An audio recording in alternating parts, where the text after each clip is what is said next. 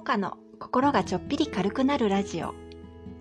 お聞きいただきありがとうございます。この放送は子育て中の専業主婦もかが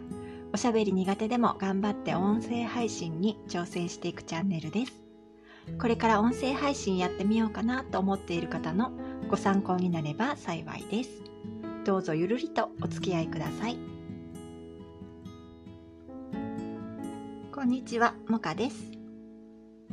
最近ツイッターでもブツブツつぶやいているんですが、お引っ越しの予定があって、お部屋の片付けとか手続きとか、あと新しいお家の間取りを見てどこに何を置くかっていうのを考えてたりしてたんですけど、ちょっと引っ越しの話自体が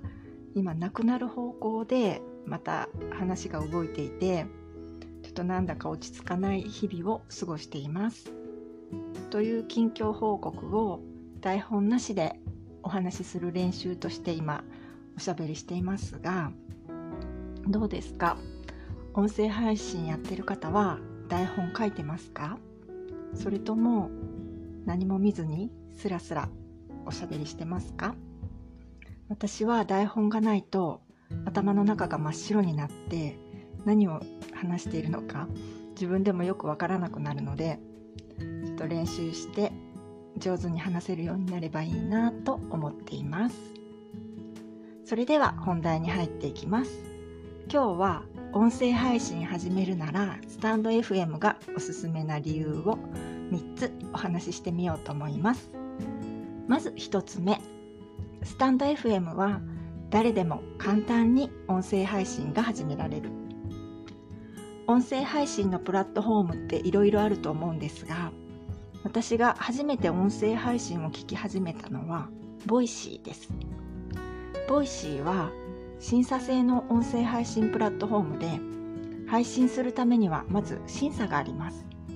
なので誰でも発信できるわけではなくて、芸能人とか有名人じゃないとなかなか難しいんですよね。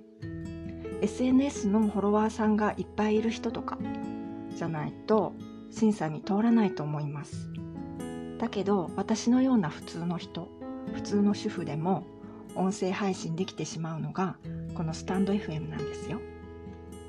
特に審査もなく録音して投稿すればもう誰かの耳に届くわけです。これは嬉しいですよね。操作も簡単ですよ。次にふたつめは、初めてでも聞いてもらいやすい環境が整っている。せっかく投稿しても誰にも見つけられ、見つけてもらえなくて、ただ一人でずっと喋っているだけっていうのはやっぱり辛いですよね。スタンド エフエム では投稿するときにハッシュタグをつけることができるんですが、一番初めの投稿には自動的にはじめましてのタグがついているんですよ。そして投稿するとはじめましてのコーナーに自分の投稿が載るので、そこから聞いてもらいやすいです。その他にもカテゴリー別の欄があって、そこにも載せてもらえるので、そのカテゴリーに興味のある人に見つけてもらいやすいかなと思います。次みっつめ、 エスエヌエス としても楽しみながら続けられる。自分の音声を聞いていただいていいねとかフォローしたしてくださる方もいます。やっぱり誰かの反応があるっていうのは嬉しくって、続けていくモチベーションになるんですよね。スタンド エフエム は音声配信プラットフォームの中でも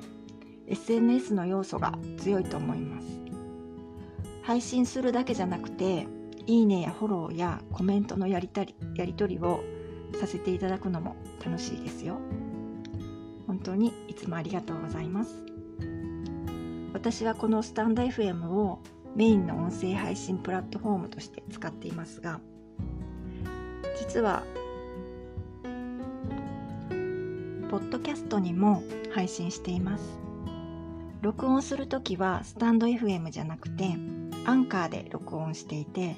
アンカーで録音したものを外部音源としてこのスタンド エフエム にも投稿しています。なのでアンカーとかSpotify でもポストポッドキャストとして私のラジオが聞けます。ちょっとややこしいことを言いましたが、何が言いたいかというと、ポッドキャストでも私のラジオが聞けるけど、実は全然聞かれていないっていうことが言いたくて、ちょっと長々と説明してみました。最初はアンカーと Spotify のリンクも Twitter でお知らせしていたんですが、全然聞かれないので今はお知らせもしていません。やっぱり反応がないと続かないですね。とりあえず今はポッドキャストにも配信していますが、そのうちやめるかもしれません。もしポッドキャストだったら聞いてもいいよっていう方がいらっしゃいましたら、リンクをお知らせしますので、コメントなどで教えていただけると嬉しいです。多分いないかな今日は音声配信始めるならスタンド エフエム がおすすめですよというお話をしました。まとめると、いち. スタンド エフエム は誰でも簡単に音声配信が始められる。に. 初めてでも聞いてもらいやすい環境が整っている。さん. エスエヌエス としても楽しみながら続けられる。これから音声配信やってみようかなと思っている方のご参考になれば幸いです。最後までお聞きくださいましてありがとうございました。今日も良い一日をお過ごしください。もかでした。